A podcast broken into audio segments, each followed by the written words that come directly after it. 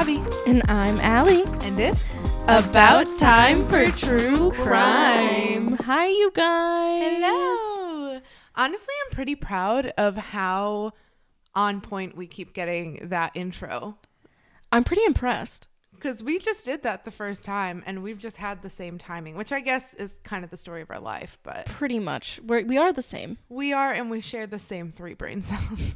That is true. Except also very different. Very different opinions on a lot of things. yeah, we share the same three brain cells, but we sure process them a little different. Absolutely. It's what makes us fun. Super cute. Mm, babe. David. Okay. So I'm really excited though because this is, as you know, our first CJ short where we go in depth on something a little more academic with CJ. I'm so pumped and hyped because I've wanted to talk about this for so long and I'm just so excited. I know we just probably redid the entire episode, being excited, planning it out for you guys. And I can't wait to do it all again, which probably says something about us, but you're I listening. I know you clicked on it. Honestly, what is wrong with you? You're not even in school anymore. You don't need to do this. Seriously. Ugh. Anyway, we're so glad you're here. Um, but we wanted to start with something that we both found really interesting and honestly does have a lot to do with how we look at cases, I think.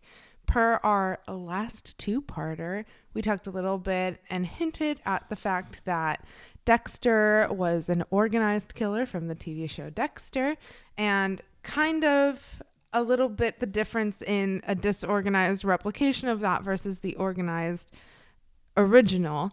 Um, but we thought that this would be a really great topic to start with because it's prevalent in almost every case that we look at. Absolutely. And we can talk about all the offenders that we talk about in all of our episodes that we do um, and can pretty much make an argument to categorize them as organized or disorganized. So that's what we're going to be talking about today is sort of the background of how that terminology came to be and What it means.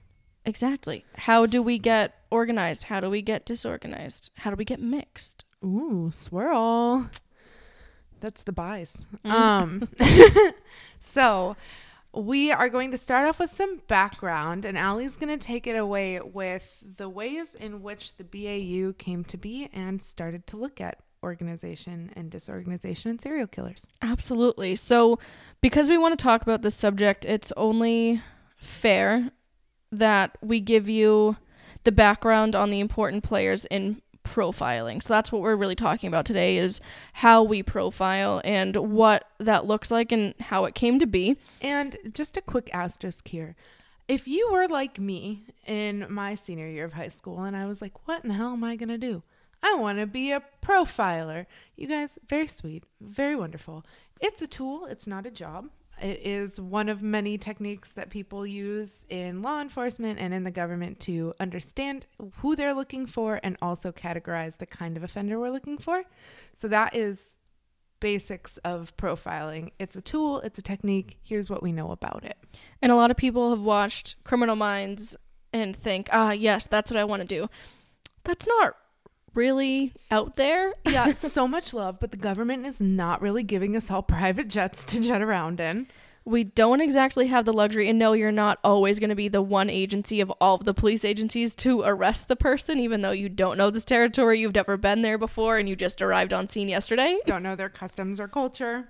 yes but that being said profiling is a very very very important tool in investigations and so that's what we're going to talk to you about today so to give you a little bit of background on the players in profiling, we're going to kind of jump back in time and talk about Hans Gross. He was an, Au- an Austrian criminologist who, in the late 1800s and early 1900s, did really the groundwork for what we know today as forensic science and criminal profiling. And then the FBI sort of followed that lead in the 1970s and started the Behavioral Science Unit, or the BSU which began with less than like 15 people at the time.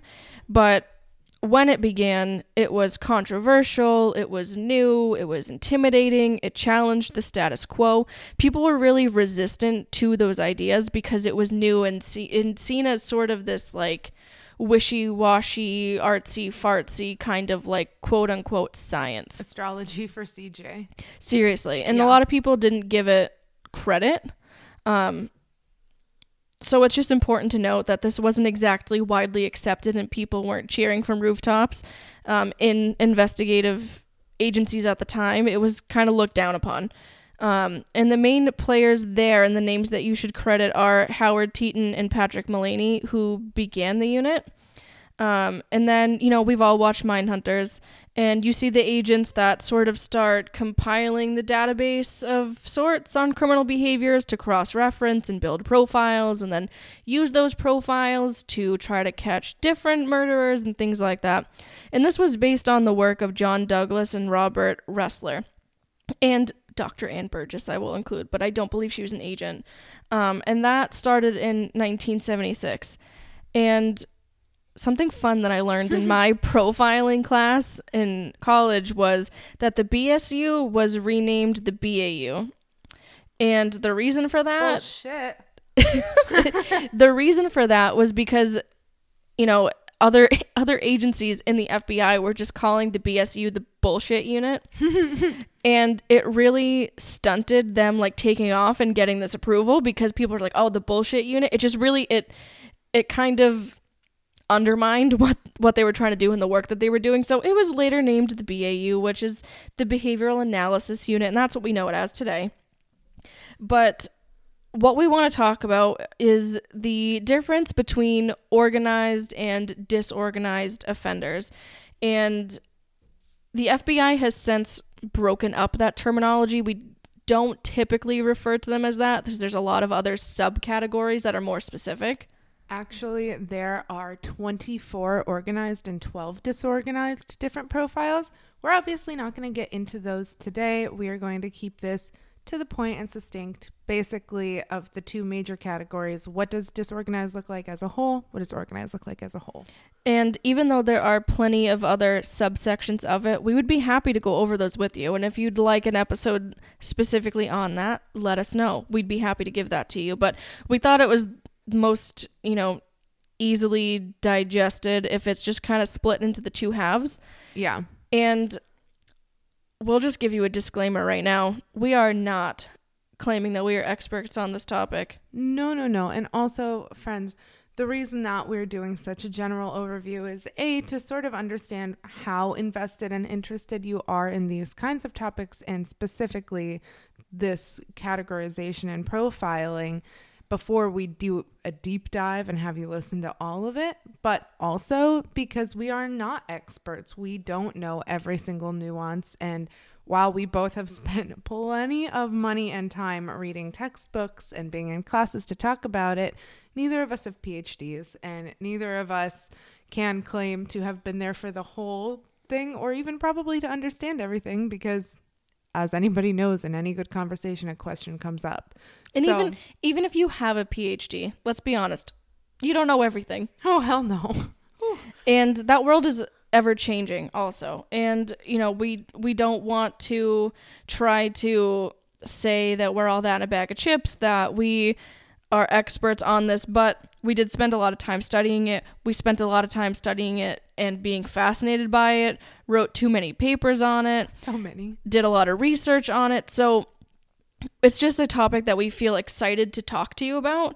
And also want to give you another disclaimer that we're not saying that all offenders that are organized check every box under the organized category. And, you know, the opposite is true with disorganized. We're not saying that, you know, they check every box either. The reason that we're so fascinated, and I think as a society, all of us true crime true crime sickos are fascinated and interested in all of this is because they are so different and they are so extreme and crazy could just compared to you know what we consider typical. Yeah and here's the other thing as Allie was saying not everybody's going to check every box and every box is not an indicator of exactly what's going to happen.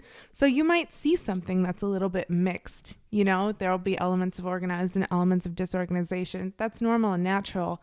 And actually this is this one specific part. So I'll try not to get too much on a soapbox here, but this is really what drew me to psychology and sociology was this whole idea that for anything that we categorize, we have a as a society something in mind for what we deem normal and what would have been normal behavior. So in psych, this sort of diagnostic of organized versus disorganized reminds me a lot of mental health diagnostics, which is there are differential diagnostics possibilities. I have ADHD that overlaps with anxiety, depression, the autism spectrum. There's a lot of Venn, diagram circles all compiled into one place. And we're trying to understand sort of how the dichotomy there plays to tell us more about how somebody's going to act. It's a good predictor. Is it going to tell you everything you want to know about an offender? Absolutely not. But it can point you in the right direction, and that's how the tool is used. By definition, these people are atypical. Again, why we're fascinated in talking about them. So it also kind of follows suit that they're not going to check all of these typical boxes that have been sort of laid out that you know they might fall under that category but that doesn't mean that they hit every box so it's in fact you know it's highly unlikely that they ever would great reminder that you know, we are not experts. These are not mutually exclusive. But one of the things that I love about this field is that it's always developing. We're learning new things. And as we've all seen in the last few years with the pandemic, the scientific process is not 100% foolproof and it's not without its trials and errors. And so when things like this happen, for instance, we learned a lot about disorganized versus organized and about the specific categories, but for a long time there weren't the categories. So until we improved, we only did what we could with what we had. And I think that this overview is really good for that and to keep going forward and to progressing the field so that we can do better as a society, not only to keep ourselves safe and healthy and well and those that we care about the same, but so that we can try to help people who are helpable and make their lives better and everyone else's along with it. But without further ado, I do believe Allie and I wanted to start with organized offenders. Absolutely. And this is, I think, going to be the big one for a lot of people. This is what most people hear about in terms of serial killers like Ted Knees of Steel Bundy, definitely an organized serial killer. But, Ellie, what does that mean? Do you want to start with that? Of course. So, organized offenders tend to have a typology. So, they are high functioning psychopaths and sociopaths typically. Um, and it's important to note that not all psychopaths or sociopaths are murderers. There are many that do not harm or kill people um, statistically speaking, very few are murderers, but it is more likely that a serial murder- murderer will either be a psychopath or a sociopath. Kind of a square rectangle thing. Yes. And these organized offenders present as highly intelligent. Um, they have very high IQs. They're higher up in the birth order, meaning that they were um, typically like if you've got a family of four, they're the first or second born. Um, they often present as someone with obsessive compulsive disorder, um, you know, we know as OCD. Um, they're very particular in every aspect of their life. Everything has to be just so. And they're sort of put off by things that are not in the right spot. Well, they're kind of put off by things when they are not to that specific person's individual liking. Things have to be just so and it throws them off when they aren't the way that they believe it should be. Have you ever made plans with someone to go to lunch and then the plan changed like the plans changed like 80 times the same day? That would be an organized offender's worst nightmare. Like on the first change, they'd be pulling hair out. Exactly. They are very routine oriented. Um, they also, though, function very well in romantic relationships. They rarely live alone unless they're actively choosing to, like if they're in between partners or something like that. Um, they do typically carry out successful relationships. Um, they're not viewed socially as loners or that weird guy in the corner or something like that. They have friends. They're social to the extent that they want to be social. Um, and they aren't described as aggressive or violent by those around them. That doesn't mean that they don't experience aggressive thoughts and, you know, violent impulses, but it means that they have the self control to not act on them. Well, and read the famous example of Ted Bundy. I mean, he was able to fool not only Ann Rule, but a woman that he was in a relationship with enough to be around her daughter. These are not people that are going to strike your red flags right away. You're going to think they're a normal person, charming, witty, fun, These delightful, even. These aren't the trench coat wearing guy in the alleyway Saying, hey, baby. offenders. Um, they present as attractive and not in the you know chiseled jawline, Michael C. Hall jawline. Just saying, um, not in that way, but in that their appearance is well kept. They're dressed appropriately for the occasion. They are well groomed. They don't appear disheveled. Their belongings are well cared for. Their vehicle is clean, which don't look at mine.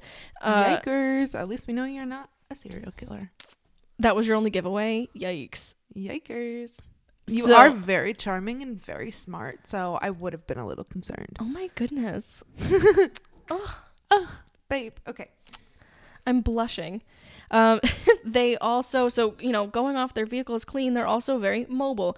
They are more likely than disorganized offenders to have a car. They do well at work. They are typically successful in work. That's why a lot of psycho and sociopaths are CEOs of companies.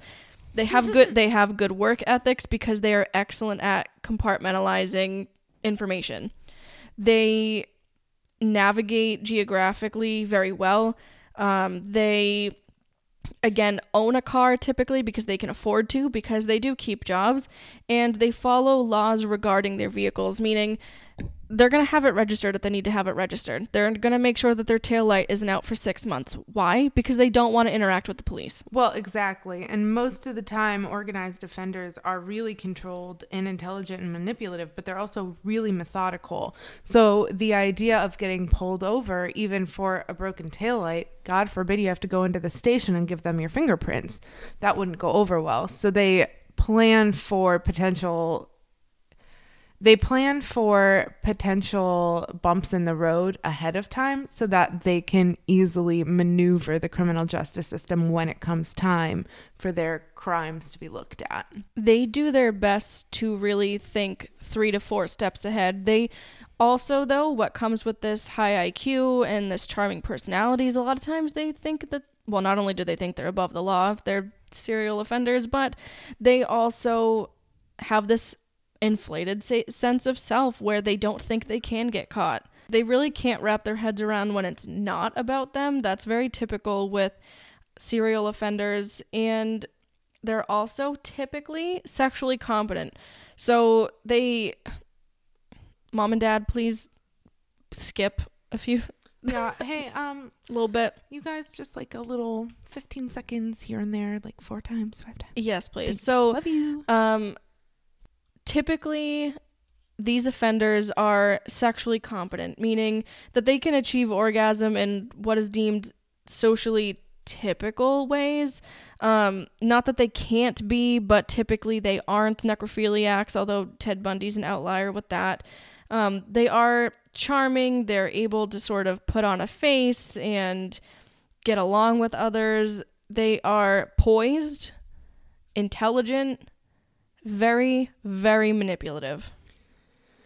Yes. And I would say the other thing about organized offenders is they have really mastered the art of masking. They can mask all of their thoughts, they can mask their intentions. And because of this, they do really, really well in society because they understand what people want to see to feel comfortable.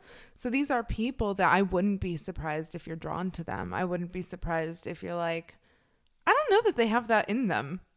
And they sort of they going off of what you said they sort of chameleon right? They they adjust their persona their personality to what their audience wants to see or at least what they think that they want to see. So, this does make the impact of being an organized offender on a crime a little more intense because it's usually more thought out, it's more planned out, and particularly for offenders who have any sort of uh, fantasies that they might want to play out, this could be really detrimental for a victim because they have the forethought and the wherewithal to account for how to make up for missing periods of time if they're going to keep a victim alive. They have the ability to think out, you know, where on a body is, you know, most fatal. Either I hit it or I don't, depending on my, you know, goals for whatever this crime is. And in this case, it's really hard because there really aren't any feelings for victims. There's not really a lot of empathy here. So the killer can stalk, plan, prepare for long periods of time. And because of this self control and planning, they have these details worked out. There are serial killers who will sit in front of a home for weeks to figure out everybody's schedule, to figure out the best in places to come in and to leave, places to hide, tools to help. These are all things that we see in a variety of killings that are a real tip off that somebody has that self control element of an organized serial killer. And specifically when you don't see it coming, that's another tip off that it's very organized. And you might see them in your neighborhood, but they look like they belong. Yeah. You know, if I opened the door to an exterminator guy who said, Hey, next door has cockroaches, I'm just going to spray around. Is that cool? I'd probably say yeah.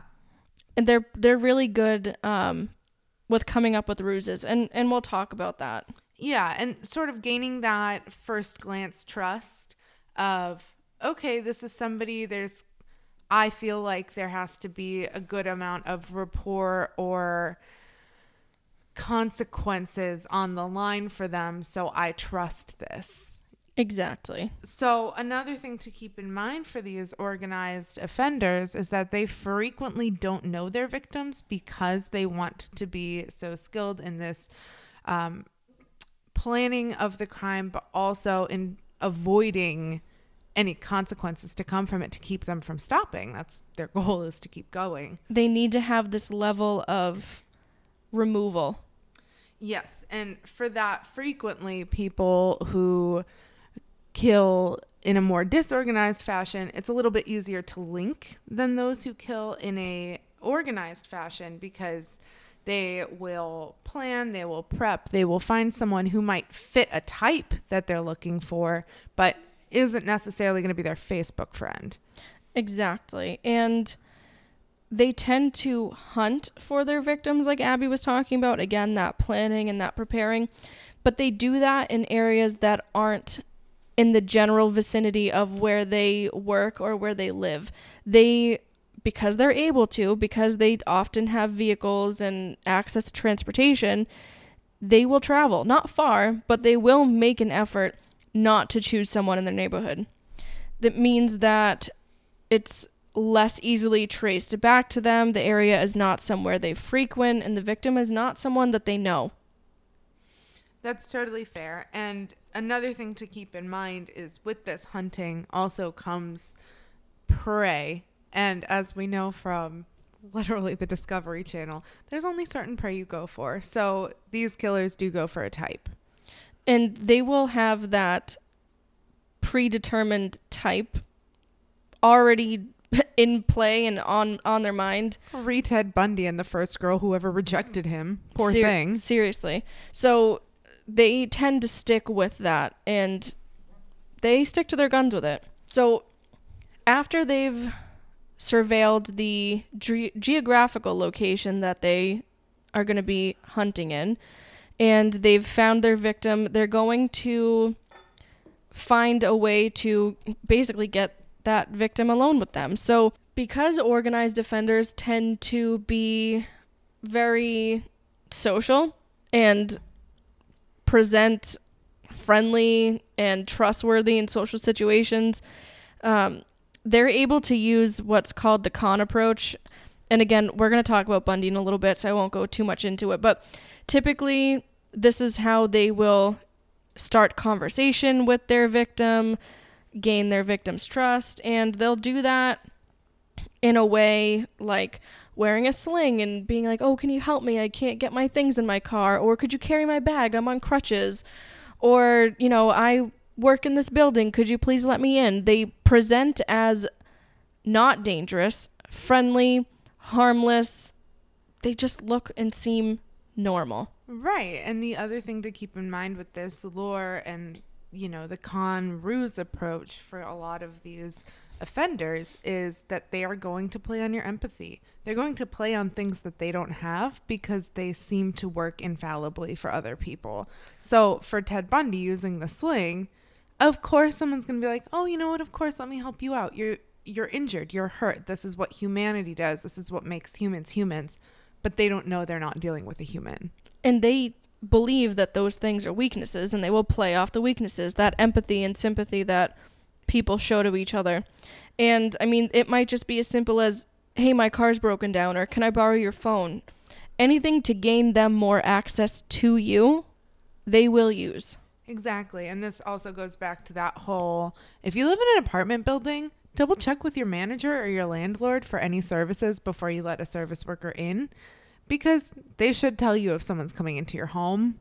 Es- I know. Especially if you haven't requested it. Yeah, if you're not like, hey, my TV's broken, please come check the cable, and a cable guy shows up, yeah, you're fine. He's a salesman or he's trying to get inside some for some reason. So definitely keep that in mind. But also, once again, never your fault if you don't. But usually a good tip. And really kind of where this ruse and luring stops is also where this masking stops of being this pleasant sociable person. Once they have their victim subdued they will do everything to kind of keep it that way. They'll prevent possible escape plans. Uh, re the dexter imitator killer whose name i will not even bother saying you know, disorganized offenders can learn to become more organized. And this can account sometimes for a progression in somebody's killing streak, but also it can help us understand how they view the situation. What do they think the escape route is? And where there are sometimes it might work to try to connect with a captor or something to try to psych your way out of a situation that is not usually available for organized offenders. Exactly. And you kind of hit it on the head where, you know, that sort of ruse stops and that polite, warm persona stops as well. And by this time, they're normally utilizing some kind of restraint, duct tape, handcuffs, any kind of bondage, anything to subdue. Because again, like we said, they're thinking three steps ahead with law enforcement. They're thinking three steps ahead with their victims too. They're thinking of the ways that they could get away. How can they prevent that before anything happens? Well, and along with all of this prep and I don't know if you would really call it a routine, but you know, the prep and the acts of making sure that they are in reality as far ahead of everyone else as their mind is. There usually comes some precautionary moves. So whether the you know, we'll say the crime happened, everybody's intent for the crime is different. So we're not going to be able to say an organized person is going to you know, content warning, but like rape or and then kill someone. We don't know that that's person specific. Exactly. And if you want an episode that goes more deeply on what each sort of category of organized offender there are, you know, let us know. We'll give that to you. But for now, we're going to call it organized. Right. So as a whole, we're not going to go into what that crime might specifically be. But on the other side of it, once the crime is done and the victim is presumably dead and or otherwise incapacitated, these precautionary actions can come across as, you know, removing teeth to prevent a dental record being identified. They might burn the fingertips of their victims to try to delay the identification process if the body is found. Vigorous cleaning or moving the body to another location or both things to throw off the investigation. Absolutely. And they are very unlikely to leave the murder weapon at the scene of the crime. Typically, they might dispose of it somewhere else, or they're going to just take it with them and keep it with them. They might reuse that. Um, but they are very unlikely to leave. If they stabbed someone to death, they're very unlikely to leave that knife behind. And as well as this precautionary tale, sometimes through the descent of organized into disorganized, we see some things that are that go along with that inflated sense of self. So we think about the Zodiac killer and he leaves notes, right? He literally, well, I'm saying he, but we all know, whatever. Yeah, send the letters into the news. Sends letters into news to tempt and taunt people. So sometimes that can be a little bit of a spiral, but it does go right in hand with that inflated sense of self that these organized killers have. And we'll talk about it a little bit more, but this is oftentimes where they mess up Because because yeah. because they get too confident. But we'll get to that in a little bit. So the other thing, and I think the only other thing that I really wanted to comment on when it comes to organized killers is that they will keep tabs on the investigation. They might try to involve themselves. And in that sense, we really start to see sort of where some of these organized killers can descend into disorganized. And these are not mutually exclusive. People can kind of go from disorganized into organized or have a little more downward mobility from organized into a spiral. Exactly. And again, they do want to revisit scenes. They may want to relive the event or make sure that it's, you know, either not discovered or keep tabs on the the progress that investigators are making. If they revisit the scene though, they are sure to not do so in the presence of anybody else. They will not get caught or do everything they can to not be caught while they're revisiting that scene. And also, it's not uncommon for them to move the body, right? We touched on that, but there's a lot of forensics and other evidence available at a site, at a kill site. So it's not uncommon for them to try to remove some of that and move the body. Well, and along with that, they will frequently take trophies. And for organized killers, usually trophies that are easier to hide. We'll touch on that in disorganized, but for an organized killer, it might be a lock of hair, their jewelry, something that reminds them of the victim without necessarily being directly tied to the victim that would be noticed upon immediate inspection. They're also more likely to try to dispose of the body, meaning that they're not just going to, again, leave it at the scene and say that's somewhere where someone could, on a hiking trail, see it the next day. Right. They're likely to try to dispose of it in the woods or in the ocean or somewhere remote where passersby aren't necessarily likely to happen upon it. People aren't necessarily going to accidentally find a victim of an organized killer typically again and every single thing that we're saying here has the asterisk with typically Yeah. Again, with anything that is behavior based, you can't ever 100% predict somebody's moves. And also, we can't say that all of these boxes have to be checked for someone to be organized.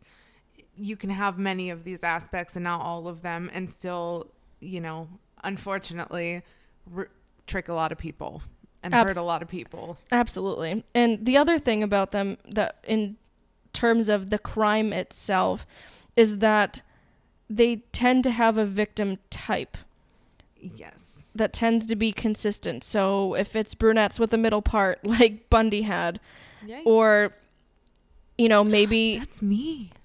maybe you go for a you know teen boys like John Wayne Gacy there's a certain What a clown.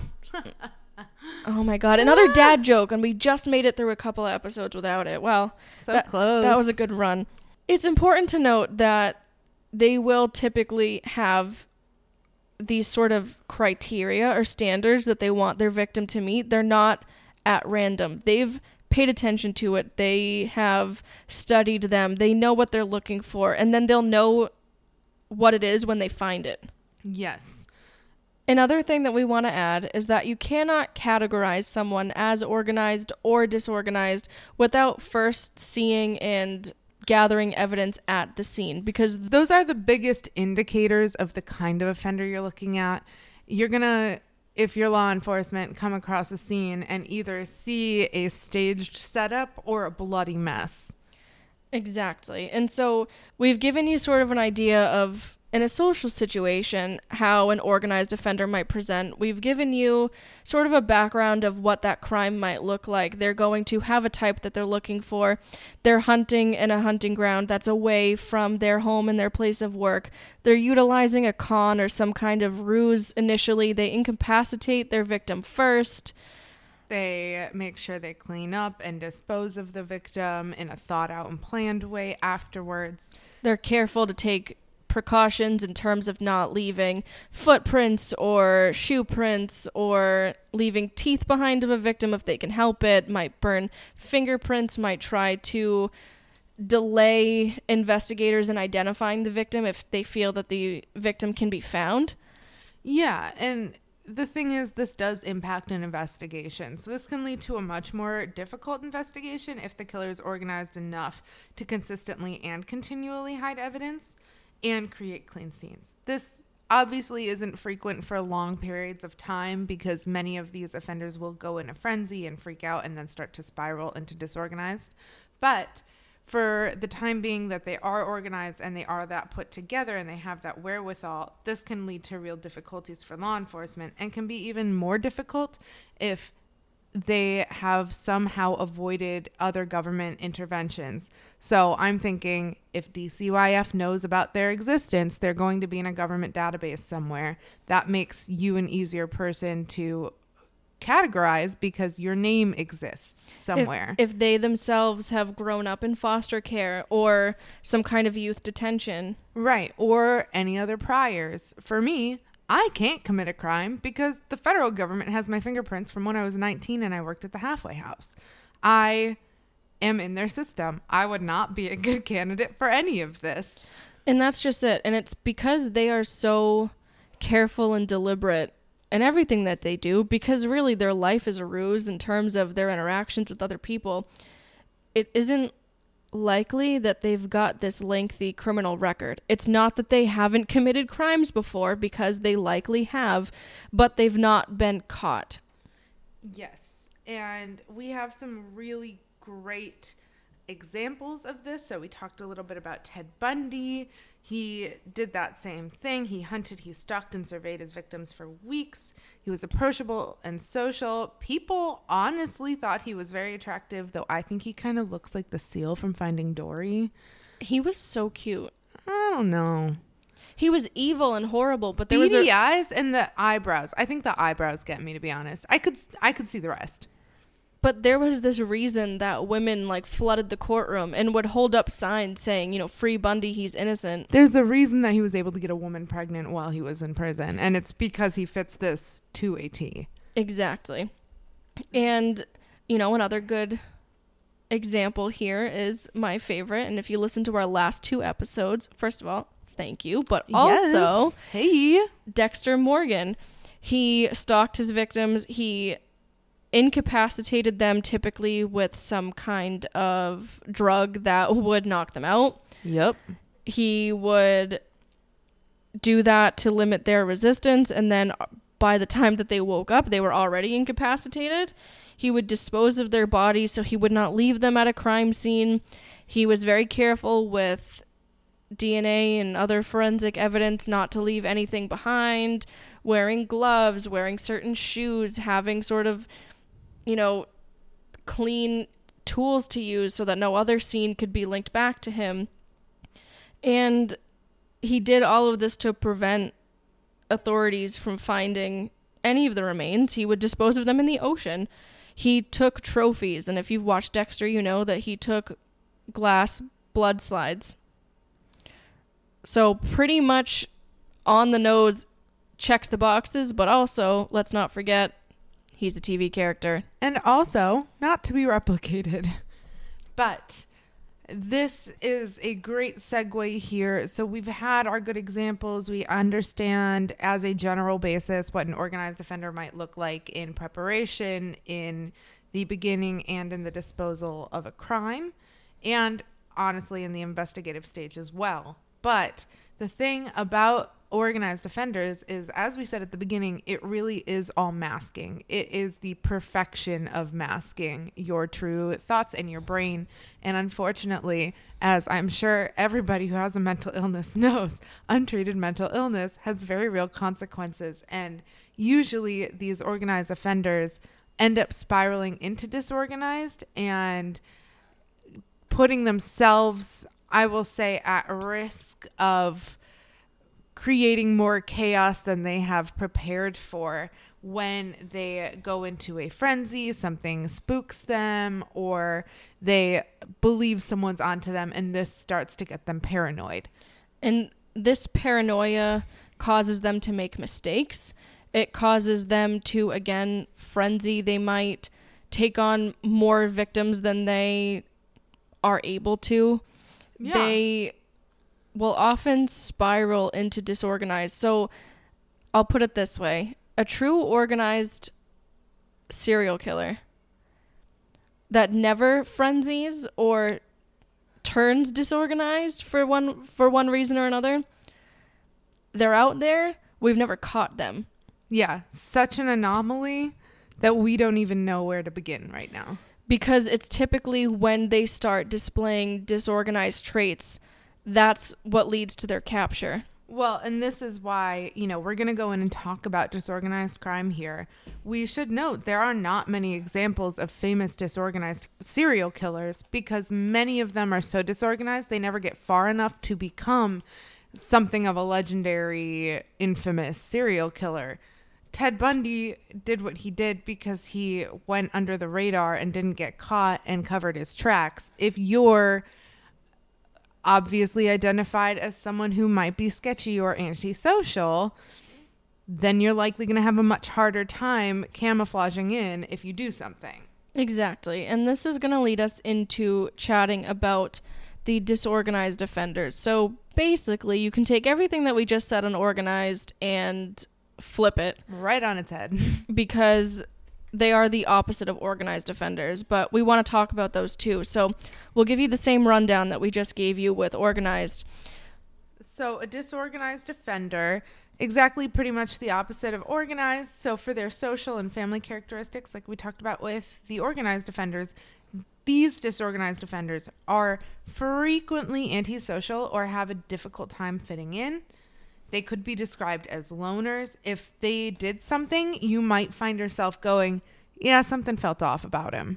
If you interacted with this person, you will kind of get the creeps. Yes, and I think everybody has met someone that's given them the creeps. I'm not saying that person is a killer. I'm just saying we all know that feeling when the hair stands up on the back of your neck and you're like, I don't really know what's happening right now. They're typically the odd one out. They keep to themselves and they like it that way. They don't really have an interest in media or socializing or anything that's sort of like pop culture at the time. They're pretty much into some kind of niche of subculture. So, one of the manifestos I read in college of someone that I would probably describe as disorganized, which again checks most of the boxes for disorganized and probably some for organized. He is Elliot Rodger, and in this manifesto, he had the exact same thing. He had a really hard time making and specifically keeping friends, but also he got really enveloped and interested in online gaming and some really violent online gaming. But he had exactly what we're talking about. He did not fit in. He didn't do well socially either what whether that was with other people or intelligence wise or living up to expectations of people his age. And I think this is a really good example of what a disorganized offender might look like upon first glance. Exactly. And, you know, they typically do have a low IQ. They're typically lower in the birth order. They tend to experience serious co occurring mental illnesses, typically experience psychosis and extreme paranoia. Well, and again, I know Allie's not saying this. I'm not saying this. Neither of us intend this. Many people have co occurring mental illness that are not a danger to anyone. I myself have quite a few. So I know firsthand that most of the time, people you run into with mental health issues are not who you need to be concerned about. But these people, again, with the square rectangle thing, frequently will have serious maladaptive mental illness that really wreaks havoc on their life. Well, and that's just it. And there's services available that if you experience any of these things, you know, we're huge advocates of taking care of yourself, practicing good self care. And a big part of self care is your mental health. What can you do? And not everything is solved with a pill, not everything is solved with a medication, though they serve an excellent purpose. They do.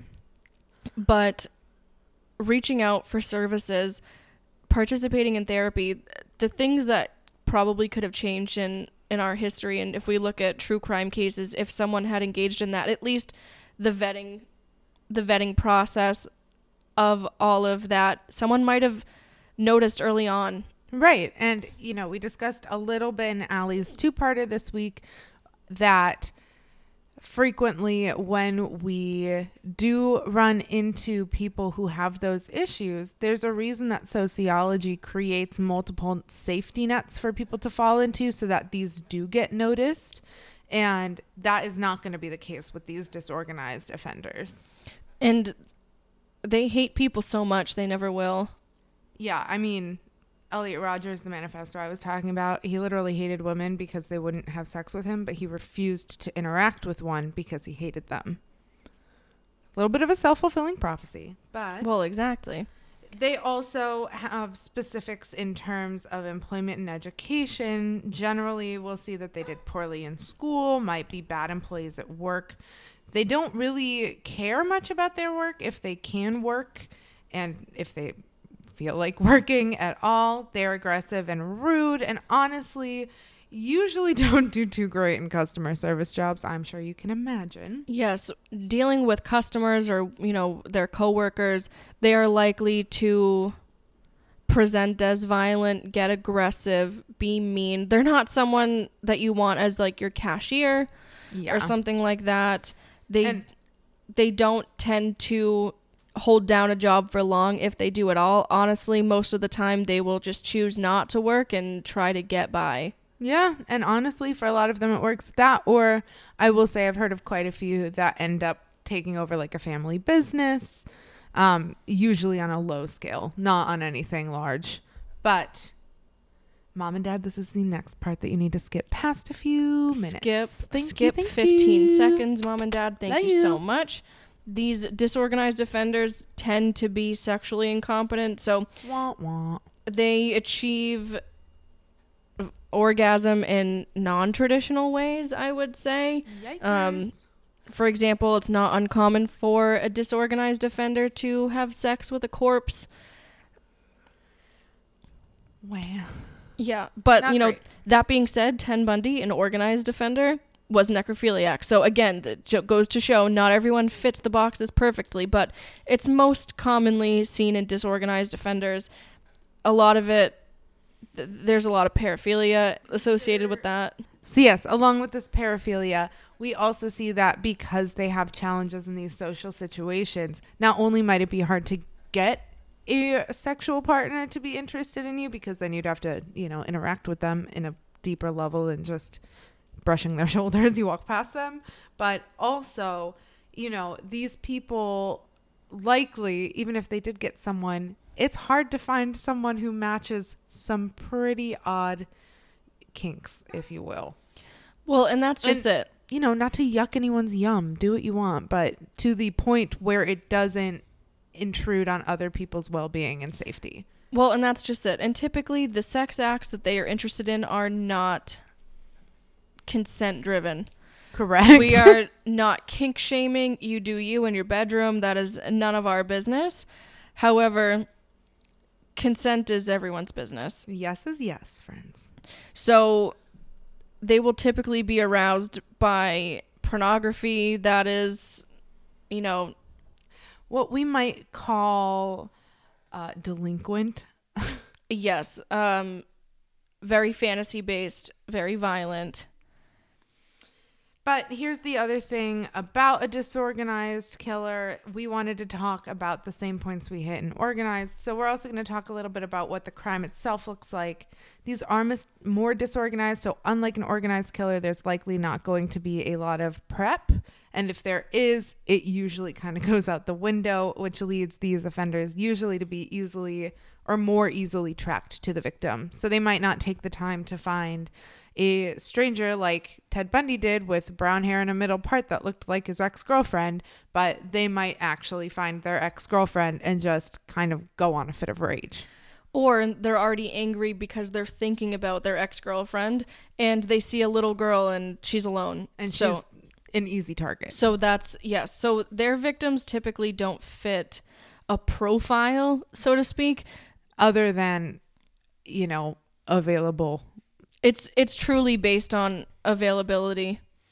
And so for that reason, if they do hunt, they tend to hunt in the area where they live or work, so they're familiar. And if they don't have a car, which many of them, because of this struggle to hold a job, might not be able to afford or maintain long term, they might have to walk, bike, which are all methods of transportation that not only lead you to be seen by more people because you're out longer and more you know, individual on your own, but also lead you to have a much more limited radius on where you're going to be able to go to get away with a crime like this. They often hunt in the same areas that they live and work. So, where organized offenders have the means to get out of town, so to speak, um, disorganized offenders are not thinking that far ahead.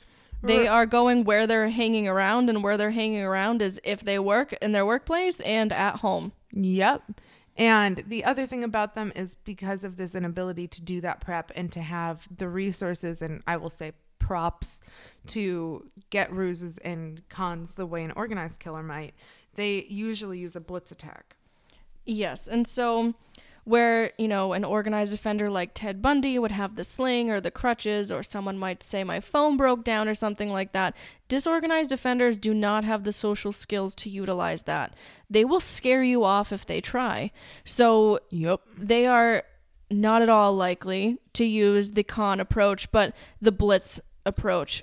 And for those of you who don't know, a blitz is a sudden overpowering force. So I would think of somebody who might, they might come up and hit you on the head like Katherine Knight with a pan and knock you out to subdue you, but they're certainly not going to have any elaborate ruse or scheme. It's just going to be pure force on force. Exactly. And they're just more likely to use their fists or an item that was easily accessible to them to literally beat somebody with, as awful as that sounds, because they're not planning in advance.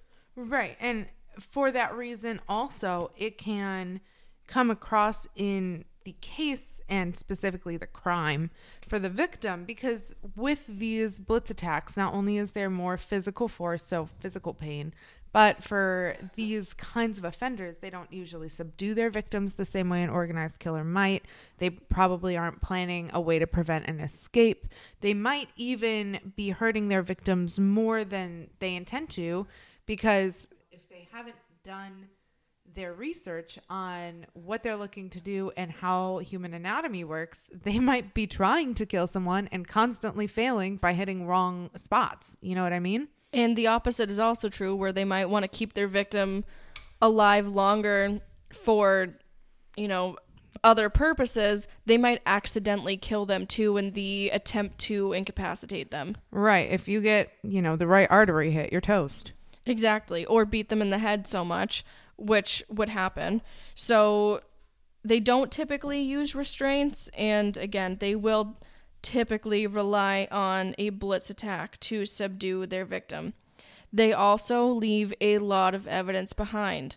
They are less likely to try to clean up or as we said before, and organized offenders use precautionary measures, so they're less likely to take the time to try to erase any DNA or forensic evidence at the scene. They're likely to leave the body at the scene. So, where they abducted and killed their victim is likely where the body will be found later. That's just typically how they work because they're not thinking 10 steps ahead like an organized offender might. They are purely just going based on ease of access, availability, impulse, convenience. So, as you might expect, this will make the investigation frequently a little bit easier for law enforcement. There's usually really poor aftermath with these offenders. They might brag about being the killer or talk about the murders incessantly. Oh, I forget what one it was, but there was one a while ago where someone was at work and he had been killing people and it was getting noticed by the news. And he was literally at the water cooler with his coworkers, like, could be me bro, Come on, guy. guy. So it's stuff like that. They can't really act in a way that's not suspicious. They just don't get it. And their closeness to that victim, again, as they usually aren't, they don't have the wherewithal or the forethought to find someone they have no connection to, makes it a little bit easier to get caught sooner. And again, as we said, this is part of why there are fewer examples of long term disorganized killers. But you should also bear in mind that because a disorganized killer often can be inexperienced, and if they have the ability to learn, sometimes they will become organized and sort of learn from their mistakes, if you want to call it that. And there are some fixed criteria, you know, in terms Absolutely. of IQ and birth order and social standing and, and some of those things that either can't be changed or will take a little bit of time to change. Um, but they can start, you know, thinking ahead of their crimes and choosing a victim ahead of time, premeditating. They might pay special attention at the crime scene to try to erase evidence. And as Abby touched on before, whereas organized offenders tend to take smaller trophies, disorganized offenders tend to take, well, I'll let you tell that. Nastier trophies. Sometimes this could be heads, fingers, feet, more personal items, sometimes underwear if there is a nastier component to the crime.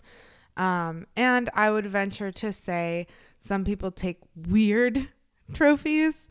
And obviously, to everyone who is doing this, a trophy is something to spark their memory of a crime. So it might also be pertinent to the actual events that took place, which again usually tips off law enforcement.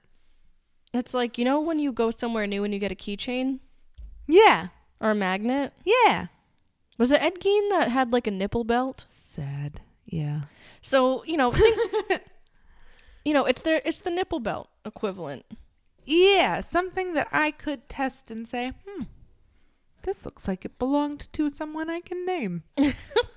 These are the kinds of things that you might find at the crime scene. These are the kinds of ways that disorganized offenders might interact with others.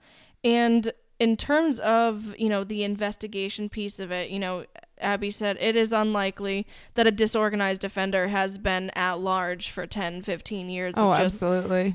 they've by definition they've made several mistakes and that's why you hear you know most examples of disorganized offenders that we have today are from the 1930s 40s 50s 60s before dna evidence and forensic. Oh my gosh. Jack the Ripper? Are you kidding? Leave guts all over the place and just bye. you know and and so whereas today we've got fantastic uh science on our side and resources available to us it's much less likely now that a disorganized offender would really get away with it Oh, absolutely. in what we have today um i mean it's difficult for an organized offender thank god i'm not complaining Yep. These are the opposite of our organized offenders. We obviously have a lot more information on organized offenders because we've had organized offenders who are committing crimes for longer periods of time for us to research and to look into. But pretty much, if you can flip anything on its head from organized, that's what you'll see in a disorganized offender. They just have a really hard time doing life, and it's going to be easy to notice because most of us have some struggles. These people tend to have a lot. And as we know, hurt people hurt people. It doesn't make it right, but it does mean that it's relatively easy or easier, at least, to spot in a disorganized offender. Exactly. And I think it's also important that we talk a little bit about some disorganized offenders. Some examples in, in sort of the real world. Um, Otis Toole, who was you know closely connected with Henry Lee Lucas, but specifically Otis Toole had a very low IQ. He was very socially awkward. He did not have many friends. He was transient. He didn't have money or a job or anything like that. And he preyed on victims by grabbing them at random. Nice guy. Yes. So, yeah. not, I mean, it probably worked to his benefit that he was transient because the zone so to speak, that hunting ground was kind of here, there, and everywhere. Yeah, a little bit larger. But to just see a little girl alone and snatch her was not what an organized defender would do. Right. Not someone who would take the time to make sure that this little girl wasn't expected home in five minutes. Exactly. So, you know, another thing to keep in mind, you guys, again, you know, Otis Toole or Otis Toole, I'm so sorry, we're looking at the ways that he was able to avoid getting caught with that transient lifestyle. So these are not one fits all kind of molds. Exactly. And it is very common that many are mixed offenders. So they will display traits of both an organized and disorganized offender. So they might premeditate their crimes and have a victim picked out ahead of time, but then their crime scene they fucking mess. Yes, they might leave the murder weapon behind. They might leave DNA behind. They might leave, you know, the body where they killed them, and it might be out in the open. And a quick asterisk: if it's a true disorganized offender, this is because they did not plan it and they didn't prepare this. It's not because something interrupted them in which they weren't able to do it. Though, if that happened, that could be something that sent an organized offender spiraling into a disorganized. And if a disorganized offender is able to do that and get away with it, this might be something they learn from and are able to change and develop more into an organized serial killer. Exactly. Whew, I think that's it. So we gave you a brief little overview. The good, the bad, the uglies. So definitely let us know if you'd like a deeper dive. And let us know if there's any other topics in true crime, criminal justice that you want to hear about. Allie and I really have done a lot of research on this stuff over the last 10 years. And we still geek out talking about it as much as we did on day one. And I'm sorry if you can hear my cat. Meow. Mia Bean. But you guys, we hope we did this topic justice. We hope you liked it. If you have questions, do send them in. We're happy to answer. We will always put in an answer if we have it. And if we don't, we will let you know and try to get back to you on it. Exactly. If we don't have the answer, we will do our best to find it, but we definitely encourage you to reach out to us. Let us know what you want to hear from us. Sharing is caring, guys, and we have the info to share. So let us know what's most interesting, most helpful. For Christ's sakes, can you send us a picture of your cat, please? My gosh, it is not that hard. Mia needs a friend to chat to so you can hear her cute little meow. It's been like nine episodes and you've not sent one. Are you serious? I mean, get on it. What are you doing? It's kind of rude. Okay, anyway, love you so much, but we're going to go. Thank you guys for listening. Okay. I think that was a really good first deep dive.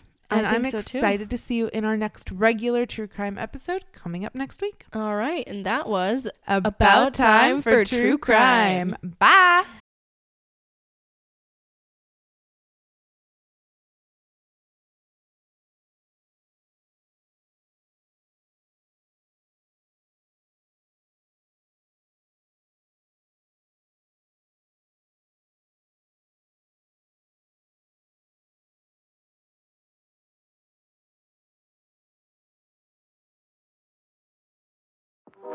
Thank